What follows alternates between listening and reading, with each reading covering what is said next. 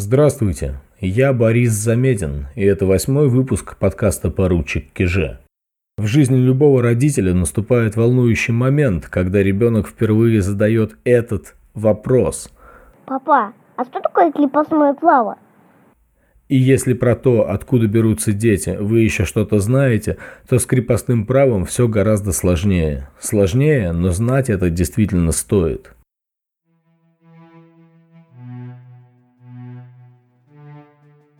Задумывая подкаст «Поручик Киже», я хотел рассказывать в нем о вещах, которые нам не сумели объяснить учителя истории в школе. И крепостное право – главное из этих вещей. Если оно было такое ужасное, и его так нужно было отменять, то почему же и крестьяне, и дворяне XIX и начала XX веков считали крепостную реформу 1861 года несчастьем и катастрофой?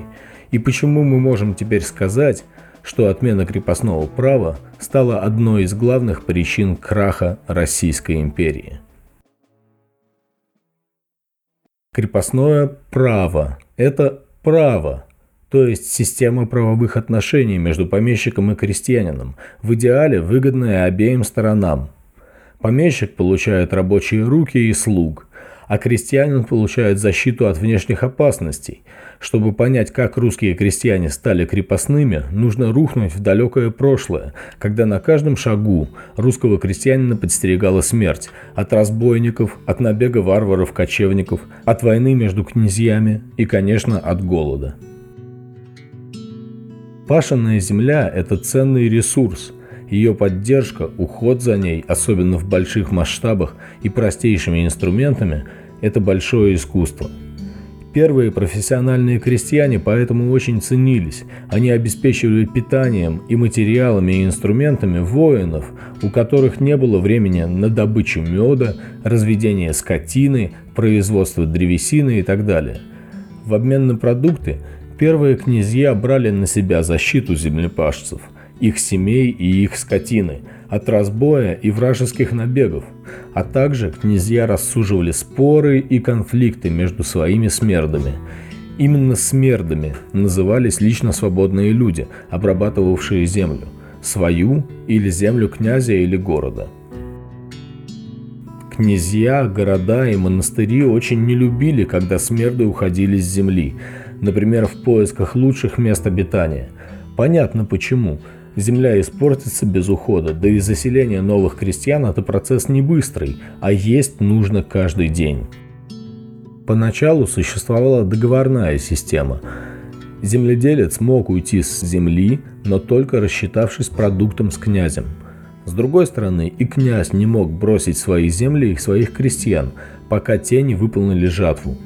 Так бы они и жили, но история неумолимо усложнялась – и в ответ на нападение внешних сил Золотой Орды, литовских, польских и шведских князей в 15-16 веках появилось русское государство во главе с великим князем Московским, и для ведения войны князю понадобилось поместное войско.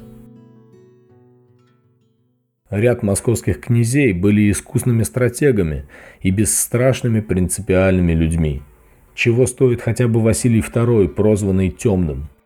По приказу князя Дмитрия Шемяки ему выкололи глаза, но он вернул себе московский престол и правил северо-восточной Русью еще долгих 16 лет. Именно после ослепления Василий начал забирать себе уделы князей, которые перешли к нему на службу, а также уделы побежденных, убитых, бежавших за границу князей, земли захваченных городов и так далее. Так и формировалось русское государство. Дело продолжил сын Василия, Иван Великий, нам известный как Иван III. Он придумал и ввел поместную систему. Из обширных земель, принадлежавших ему, великий князь Московский выделял поместье своим служилым людям – за службу в его армии и в государственных учреждениях. Иван закрепил эту систему в русском судебнике 1497 года. Служилые люди были обязаны являться на коне и с отрядом вооруженных людей на войну по приказу князя. Так формировалось будущее российское дворянство. а благосостояние, питание и вооружение этих людей обеспечивали крестьяне, которые сидели на выданных им от великого князя землях.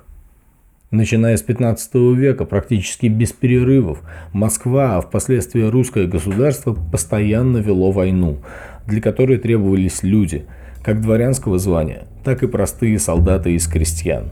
В середине 17 века, в 1649 году, при тираническом царе Алексея Михайловича крестьянам запретили уходить со своей земли. К концу 17 века и началу правления Петра I вошла в обиход и продажа уже не земель с крестьянами, но самих крестьян целыми семьями от одних помещиков к другим. Закон, впрочем, запрещал обезземеливание крестьян. При купле-продаже их следовало сажать на землю. В начале 18 века Россия под руководством Петра I совершала огромный цивилизационный и политический рывок. Основное бремя этого рывка легло на простого русского человека. Крестьянин отрабатывал барщину, проще говоря, выращивал еду для барина. С 1718 года также каждый мужик платил обязательный государственный налог – подушную подать. Кроме того, крестьяне пополняли ряды солдат, по рекрутской повинности. Крестьяне фактически превратились в рабов своих господ.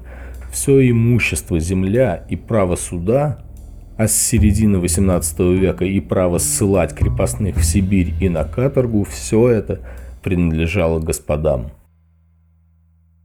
Но, заметим, и сами господа тоже были обязаны непременно служить. Их обязал к этому Петр I, который сказал «Служилые люди с земель службу служат, а даром землями никто не владеет». Петр провел общий смотр всем дворянам, создал табель о рангах, расписание чинов и званий для военных и гражданских служащих и учредил геральдмейстерскую контору, учреждение, составлявшее списки официальных российских дворян – чтобы люди сами не могли рисовать себе гербы и выдавать себя за дворянство. Как и при Иване III, именно государство и лично царь определяли, кто дворянин, а кто нет. Дворянство XVIII века продолжало воевать и служить на гражданской службе до 1763 года. В этом году вышел манифест о вольности дворянства, подтвержденный и доработанный впоследствии Екатериной II под названием «Жалованные грамоты дворянству» 1785 года. Теперь дворянам разрешалось служить или не служить по своему усмотрению. Служба в армии была прежде всего очень дорогим занятием. Все снаряжение дворяне обеспечивали себе сами. Гражданская служба считалась менее престижной и многие из тех дворян, у которых были крепостные крестьяне, но не было достаточно денег для военной службы, отправились жить в свои поместья. Для них государством было учреждено местное управление, в котором дворяне принимали решающее участие. Они выбирали, а значит впоследствии и контролировали местную полицию и судебных чиновников.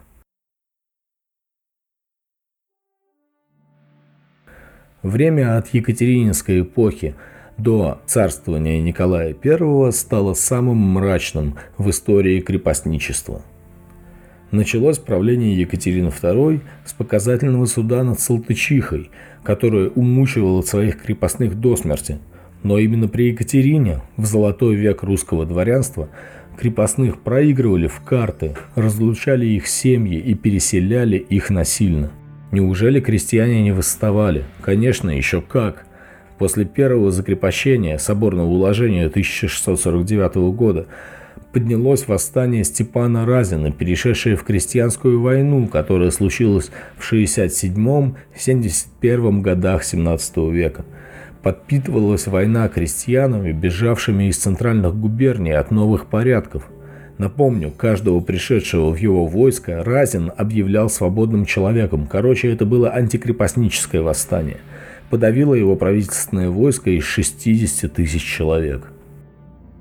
Ну и через 10 лет после манифеста о вольности дворянской и последовавшего за ним разгула привилегированного сословия тоже началась крестьянская война под предводительством Емельяна Пугачева. В ту пору крестьяне, заслышав о приближении пугачевского войска, заранее нападали на своих господ, убивали их и сжигали их дома, чтобы все было готово к приходу царя. Пугачев, напомню, называл себя чудесно спасенным от гибели императором Петром III. К Пугачеву, как и к Разину люди шли за свободой и правым судом в этом жутком мире, где твоя жизнь и любовь, твои дети и родные, все могло стать жертвой каприза жестокого барина. Конечно, и Пугачев был разбит регулярной правительственной армией.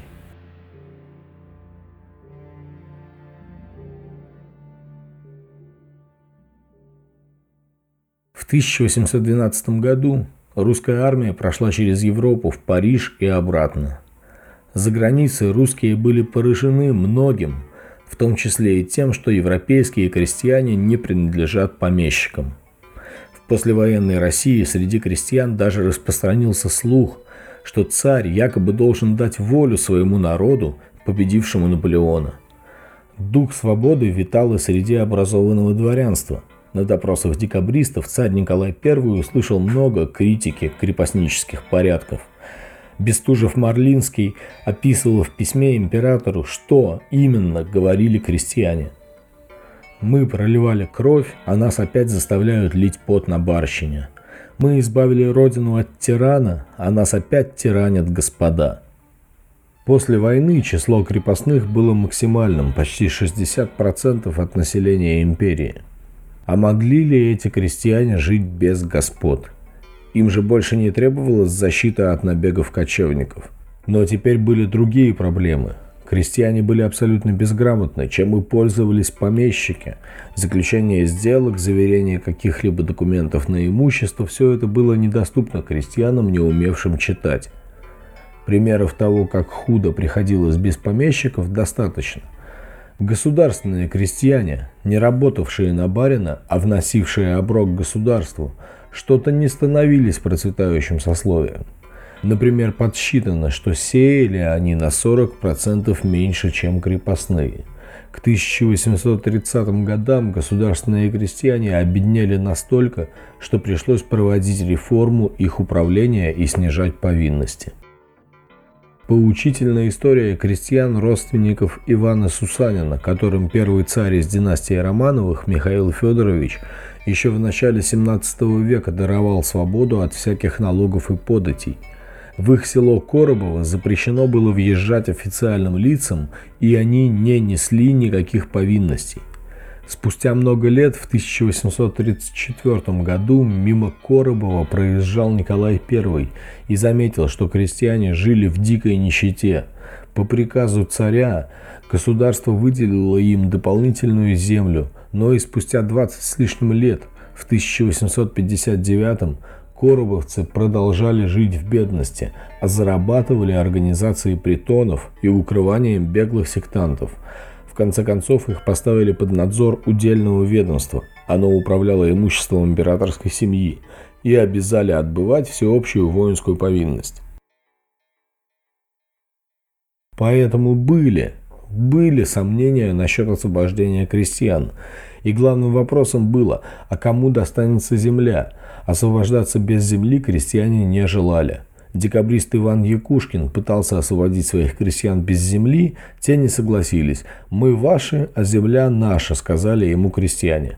От освобождения крестьян без земли предостерегал император Николай I, который за свое царствование завел 9 секретных комитетов по отмене крепостного права, но к результату так и не пришел. Завершил их царствование Николая разорительной и бесславной Крымской войной, на которую Россия потратила 800 миллионов рублей, почти три годовых бюджета.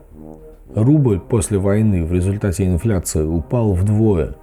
Мы не будем сейчас разбирать, кто и по каким причинам запустил крестьянскую реформу, но очевидно, что одной из ее целей было пополнение казны за счет как крестьян, так и дворян.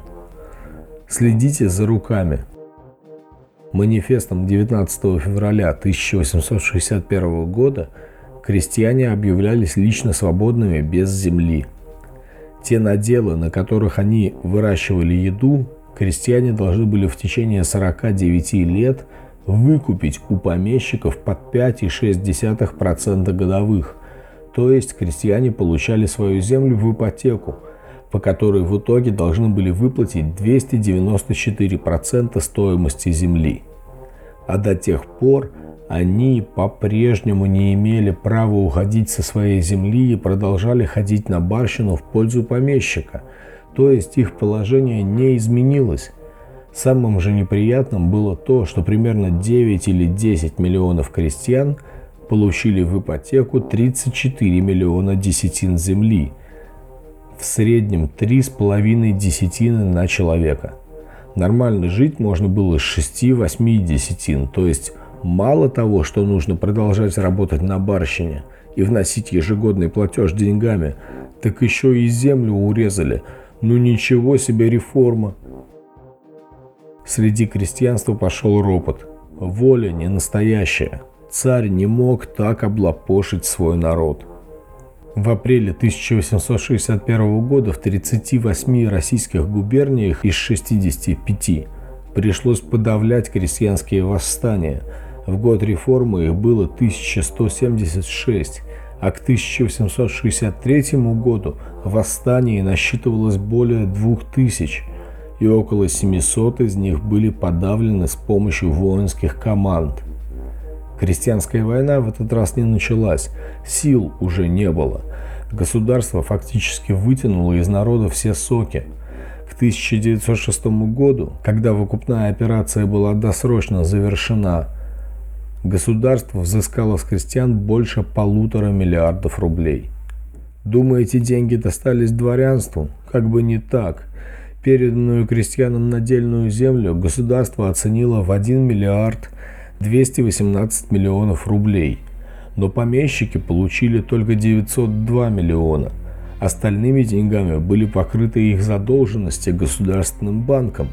Долгов у помещиков было нереально много – к 1859 году 60% всех крепостных крестьян уже были заложены в казну вместе с имениями.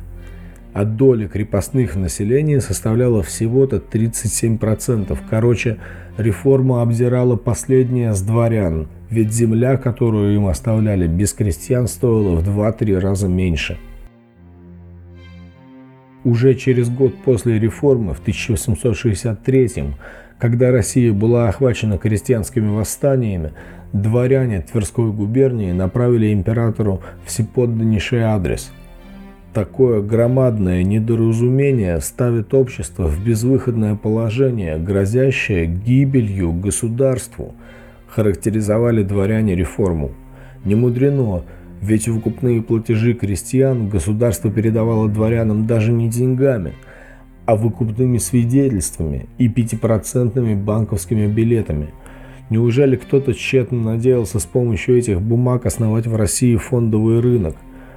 Но в массе своей помещики были финансово абсолютно безграмотны. Мы уже говорили, как они прозакладывали больше половины своих имений. И с выкупными обязательствами произошла та же история. Помещики бешено обналичивали их дома и за границей по варварским курсам – теряя последние деньги. Царя Александра II в честь реформы стали величать освободителем. Вполне подходящий титул – освободитель ваших карманов от лишней тяжести. Вопреки целям реформы, урожайность в сельском хозяйстве страны не увеличивалась вплоть до 1880-х годов. В 1870-е и в 1880-е начинался голод – в 1891-92 голодом были охвачены 17 губерний. В начале 1890-х, через 30 лет после реформы, русские крестьяне вообще не усовершенствовали свое хозяйство. Они даже не начали использовать плуг, работали с охой, не были знакомы с рядным сеянием и не сортировали семена. В помещичьих хозяйствах той поры, использовавших труд наемных крестьян, урожайность удавалось поднять в полтора раза по сравнению с хозяйствами бывших крепостных. К тому же, конечно, у крестьян не получалось своевременно вносить выкупные платежи. За так называемые недоимки по платежам Администрация конфисковывала их имущество, инвентарь, скот и личные вещи. Прокормить себя с наделов не удавалось, и крестьяне уходили от семей и родных, шли наниматься на работу в город. Так появился суровый русский пролетариат, нищий, злой, оторванный от своих корней. В 1905 году этот пролетариат сделает в России революцию, после которой выкупные платежи были отменены, но было уже поздно. С экономической точки зрения, отмена крепостного права обогатила государство в короткой перспективе, но имела разрушительные долгосрочные последствия для русского народа. Крестьянство в целом не выдержало финансового бремени, обрушившегося на него после реформы. Общество понимало это. У Чехова в «Вишневом саду» есть момент, когда лакей Фирс говорит «Перед несчастьем тоже было, и сова кричала, и самовар гудел бесперечь. «Перед каким несчастьем?» – спрашивает его Гаев. «Перед волей».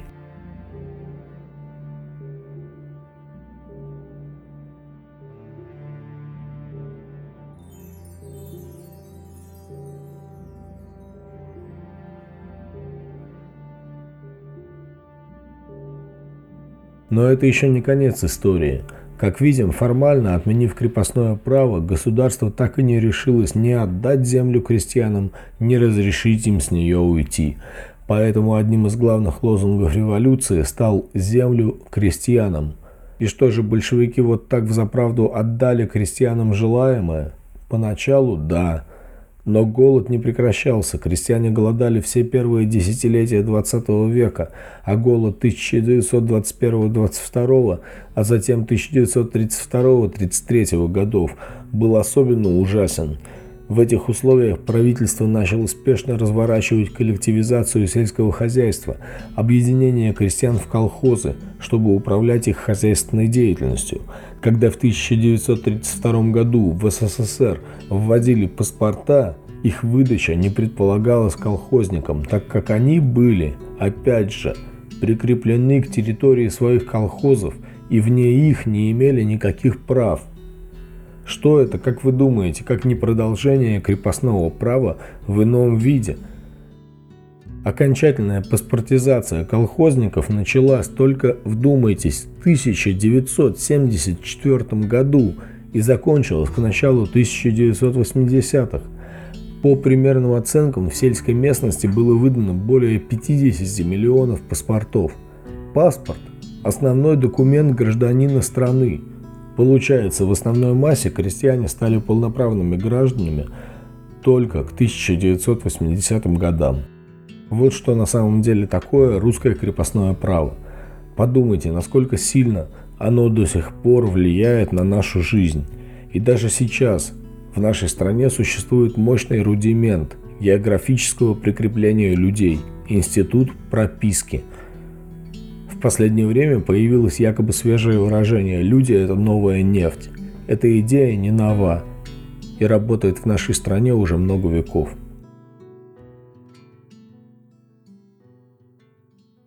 Но во всей этой суматохе мы как-то забыли про дворянство – Неужели русскому дворянству, победившему столько врагов, завоевавшему для русской короны земли от Варшавы до Камчатки, не удалось тогда, после реформы, спасти империю и себя вместе с ней? Этому, то есть мифу о великом русском дворянстве, будет посвящен наш следующий выпуск. С вами был Борис Замезин и подкаст «Поручик Киже». До встречи! И заклинаю вас, милостивые государи, никогда не освобождайте своих крепостных без земли.